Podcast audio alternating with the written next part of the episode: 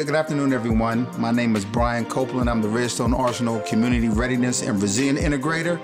And today we have the CR2 podcast with Miss Hough, who is the uh, Fox Army Health Center dietitian.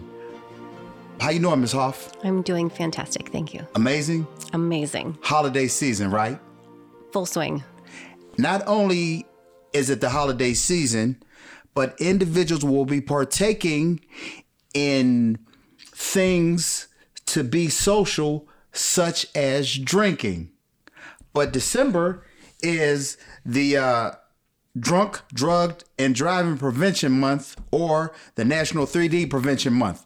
So, what should we do to keep ourselves safe and healthy? Remember, drink responsibly. And also remember, make sure that you read your prescription drugs directions because a lot of them or some of them may potentially say do not operate a vehicle while taking uh, these medicines. And absolutely positively refrain from illicit or illegal drugs while operating a vehicle. But remember, this month is the drunk, drug, and driving prevention month. So back to you, ma'am. How you been? I have been very well, thank you. Very well. So, by you being a dietitian, not only do you support the civilian, but the soldiers. So, let me refrain soldiers first, and then our civilian workforce, family members as well. Absolutely, the family members. You know, there's a lot of myths associated with with healthy eating and diet. And we know diet along with exercise helps keep the pounds away and adds to the longevity of our life. But uh, I would like to discuss some of these myths associated with eating. First, from your perspective, how much does healthy eating and diet play a part in weight loss or the lack of healthy eating and exercise play a part in weight gain? Okay. And is that a myth? Um, I mean, I don't know if it's a myth or if I can really speak to whether or not it is a myth. But uh, what I would say is I try to shift away from focusing on weight, up or down, as the focus of anything that I'm doing with a patient or a client. Okay. Yes, ma'am. And I focus in on health behaviors because that is what I think we all need a little bit more of to help mitigate our current disease state or help with prevention in any way that you can is in the health behaviors. And health behaviors don't have to focus on weight. And sometimes when we shift that focus to weight and we don't see weight change, it has us questioning the value of whether or not I should keep doing this behavior. It's almost why I don't like the word exercise because this word exercise comes with this idea that I need to be, you know, lots of people have a perceived idea of what exercise should look like, right? Versus movement. And we know that movement is very good for our body. When someone exercises or when someone moves their body, they can help their blood pressure and they can help their blood glucose or their blood sugar if they have diabetes. They can improve their sleep by moving more. They can help their arthritis. You know, the recommendation for arthritis is not to to diagnose and then to stop moving, it's to keep moving within the best that you can. So, I try to shift away from words and the focus of weight as much as I can just because I feel like there's a lot of stigma that's stuck in that and I focus more on health behaviors because, again, when we come back to those health behaviors, these are really helpful. When I'm sleeping better and I'm doing good things for my stress management, my stress levels are down, and that can impact my health as much as my food can. So I try not to elevate any one thing, even though I work in the space of food. I try not to say, oh, food is where it's all at. It's food, it's movement, it's sleep, it's taking your medicines. If you're already being prescribed medicines, that's a self care behavior. It's managing your stress, it's taking care of your family. You know, there's behaviors that we want to focus in on as a whole, holistically. So, as we as a society have gotten more educated on health as well as nutrition. Why is that important? And why are we talking about the myths and questions associated with nutrition? Why is that a big topic?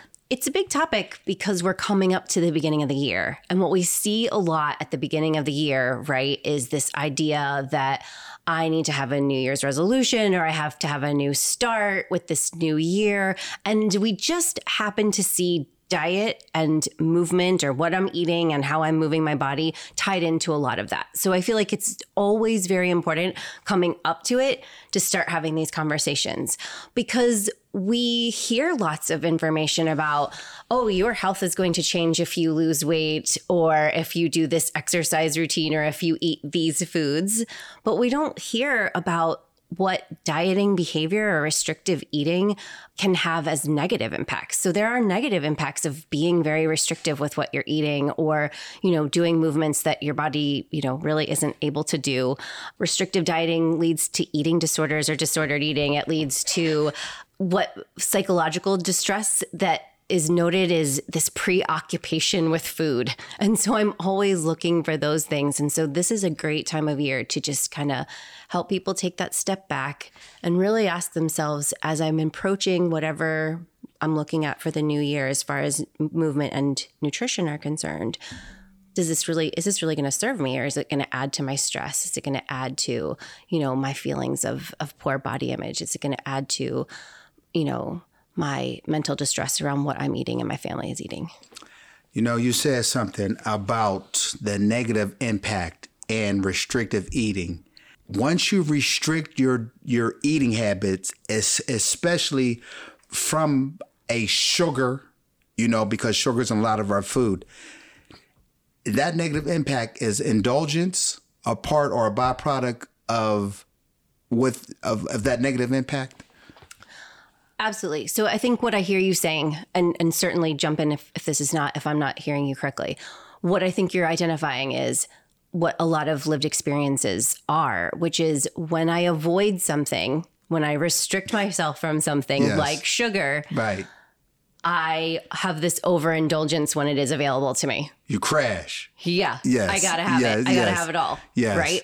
And I think that that is a very true lived experience. When you talk to people who have chronically dieted, you often hear stories of not not long-term weight loss, but long-term struggle to maintain whatever restriction they had, right. be it with a specific food group or the total caloric value of their foods.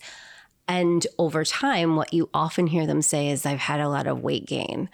I've gained over time. With each restrictive pattern I've followed, I've lost some weight when I came off of that restriction, I ate a lot of things. I gained that weight plus more. And now I'm in this cycle. And we do see higher glucose values, so higher blood sugar, when someone is diet cycling like that. So, you know, we want something that's very maintainable without those huge up and downs for our body. So, there the uh, another myth that I would like to cover. Do we need to start intermittent fasting? So I hate talking about this, but I love talking about this, right? Yeah, like yes, this is one of those things like everybody wants to know. I think what I want everyone to understand right now is that there's not a lot of research. There's not a lot of human research and there's not a lot of long-term research for us to really say that intermittent fasting is something that everyone should be doing. Okay? I do see people pulling into this trend a lot of times or, or utilizing this trend as a way to justify things that they're already doing. So, you know, I think a really great example of that would be when I have someone who's getting up first thing in the morning to get their workout in or they're, you know, or their active duty and they're getting their unit PT done. They're rushing from that to work with or without a caffeinated beverage to, to fuel them through that space.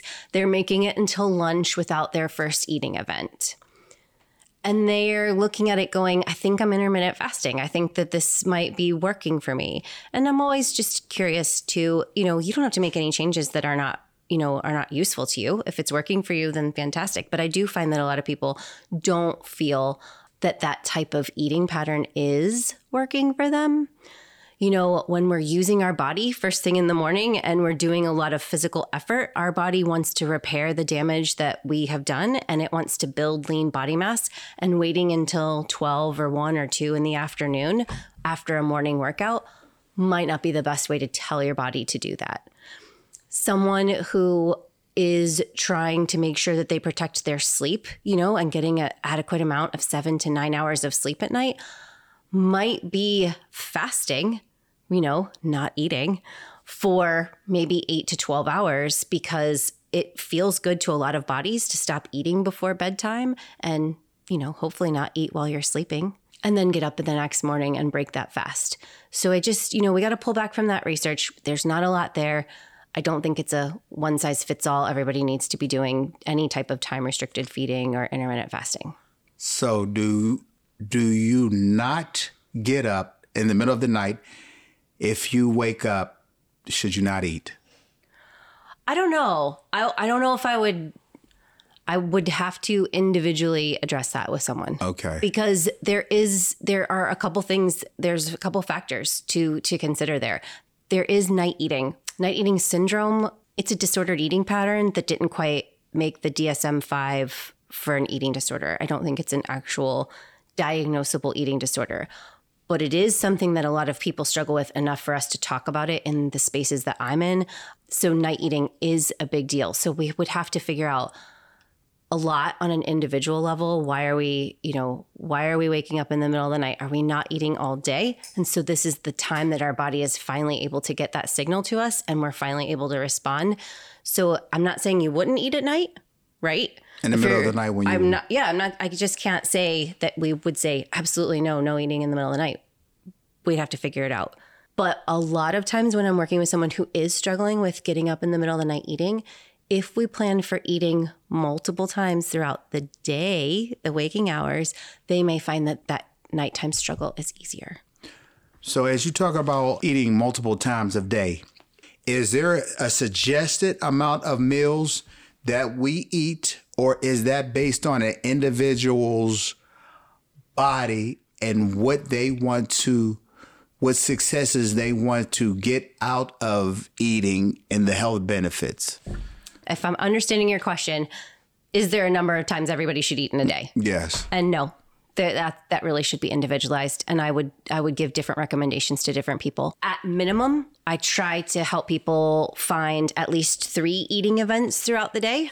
Okay. And I, with my clients, if it's helpful to remove words like breakfast, lunch, and dinner, I will remove words like breakfast, lunch, and dinner. And I talk about specifically eating events. And so we might start with three with the goal of six. But one of the things that I talk about in my performance nutrition class is that sometimes we can time our eating events so that we don't have to add extra events. What I mean by that is, you know, maybe you've heard of it because it's definitely in the military space where we'll say, oh, drink a glass of chocolate milk after a workout. Have you ever heard that one? Right, absolutely. Why do we tell them that? Um, to replenish what we've expended during our workout. 100%. We want to get the carbohydrates and the protein back into the body that we know that the body needs. Some people can't tolerate milk products and they're and they're lost thinking, well, maybe I'm supposed to drink this anyway, even though I have lactose intolerance and I'm going to be in the water closet all afternoon, right? Right, right. So sometimes what we can figure out is we can figure out, well, if I put a turkey sandwich in my car, or if I only live 10 minutes from my gym, does that rule still apply? Do I still need to drink a glass of chocolate milk after a workout? So I think that that's individualized. This is what we want to figure out is how many eating events do you need? And it's probably not going to look like mine and it might not look like somebody else's. And it can be individualized and we can all be eating a number of times a day that feels adequate and appropriate to us and what we're doing. And I ask that question, and I say that even as a myth, you have physical fitness experts, you know, and fitness trainers that say, well, to to prevent yourself from overindulging at lunch or these these predetermined times, if you eat several times throughout the day, then you won't. Uh, excuse me. You won't overindulge, which will could impact, and I use the word could, excuse me, could have a negative impact on your body and associated weight gain. So that's one of the things that I was always concerned with. And I have to be I have to be honest. If you're not educated, which is this is an extremely helpful podcast and information that you're presenting to the audience because I've become a victim of those myths. Some of these things that fitness trainers and what you read, as you talked about individuality, work for me so I don't overindulge. Now I'm I'm I'm guilty of waking up at night and eating something. I'm guilty of that, which kind of disturbs my sleep, but that's another subject. But I'm guilty of that. And as we talk about times of eating, another myth is people should stop eating by 7 7 p.m. or another cut off time.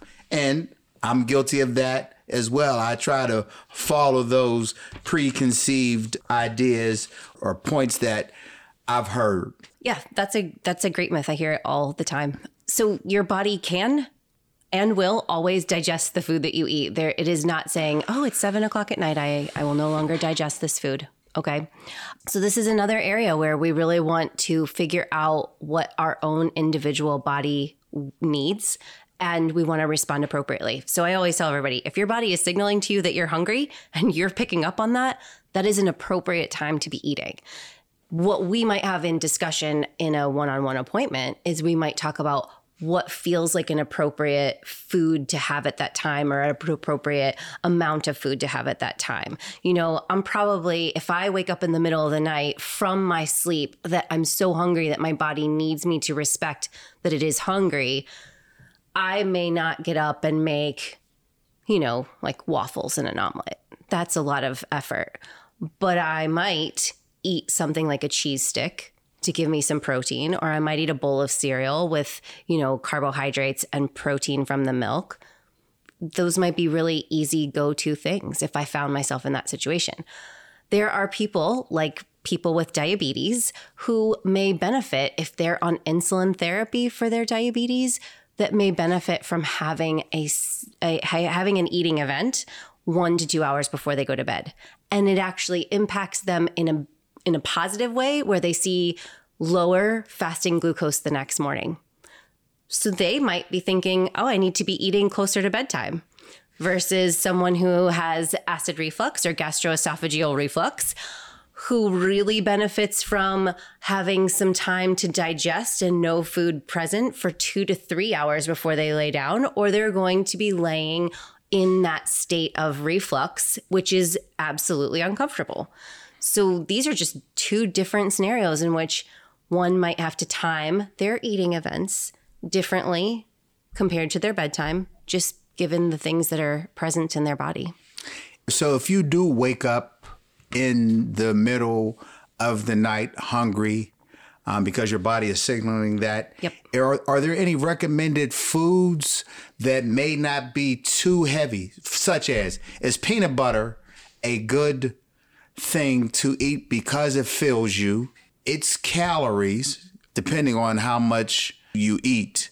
But are any other recommended foods that we can take in the middle of the night or even as a snack after we eat prior to seven o'clock as a snack, is there any recommended foods? Well, and it can be, remember, it can be after seven o'clock. Like we okay. didn't say, like we don't have to follow seven restricted. o'clock. Okay. Yes, we're not restricted. Um, so that would be something that you you actually in your question, you kind of brought up a really interesting solution that someone could try. So if someone is struggling with waking up in the middle of the night, very hungry, they might try timing an eating event otherwise known as a snack. Okay. Before they go to bed.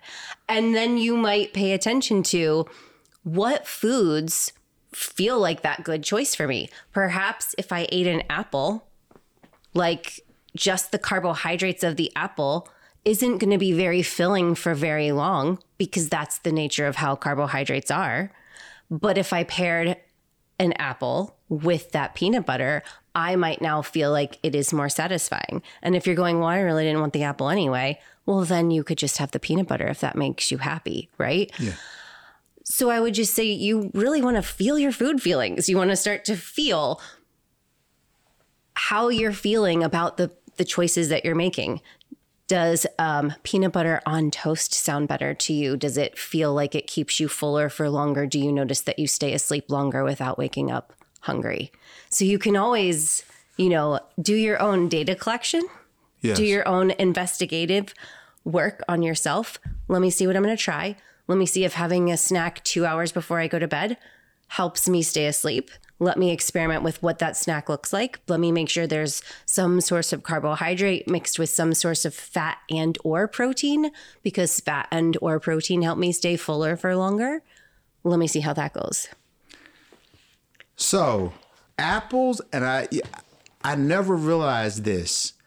Apples along with other fruits if you don't mind me asking do not keep you full. What what other fruits as you talked about that? I know it's an individual thing, but from a from a educated perspective through experience, what other fruits does do bananas keep you fuller than apples or is that an individual thing? I think that would be individual. I can tell you that if it's me, so I can only speak for my individual experience, right?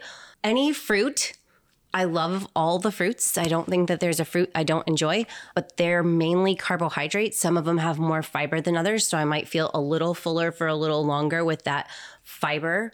You know, so an apple versus a banana may feel more filling, but I find all fruit to unfortunately be something that doesn't last for very long. I love all the fruit, but I find that if I put a protein or a fat with my fruit, I am more satiated for a longer period of time than if I were to eat the fruit alone. Will these, and they always say, here's a myth. I kind of I don't want to call it a myth, but uh, you know, individuals will say that fruit is a is great for weight loss. Okay. So is that a myth or is that true?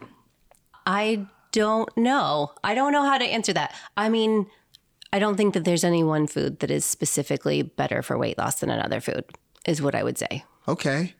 As we talk about any other food or uh, or maybe fruit, vegetables, should we eat more fresh vegetables and um, should we only look to buy fresh foods when we go shopping? I'm so glad that you asked this because this is my favorite question because I really have learned. So that is something that I've said to a lot of clients and I've I've said to a lot of patients, you know, let's shop the perimeter, let's only choose the fresh foods. And I really do believe that that comes from a place of privilege and a little dismissive of the fact that we are all struggling to keep a good budget when it comes to our eating. That by making such a generalized comment, we're dismissing foods in the middle of the grocery store that are full of vitamins and minerals and can help all of us meet our own goals about eating fruits and vegetables. And when we say something like eating them only fresh, unfortunately, I feel like I probably have harmed a lot of people in keeping them from getting to the middle of the grocery and finding the fruits and vegetables that would have worked better for maybe their digestive tract or their family budget or their own food preferences. So I encourage everyone now to explore your canned options and explore your frozen options and get in the middle of the grocery store. Is there, so as we do that, you know, the other thing that is being said or informed, that other things that they're informing personnel within within our society is canned foods along with frozen foods mm-hmm. have a lot of preservatives in them and a lot of sodium that is harmful. And as you talked about getting in the middle of the grocery store. So now I count calories. Mm. I look at preservatives. I look at do I go to the grocery store and go to the deli section and get the lunch meat because it contains a lot of preservatives and or sodium is and and I find myself doing those same things, but as but you're saying we're free, if you do that, then you're forgetting about the healthy options or, or the health benefits associated with these foods.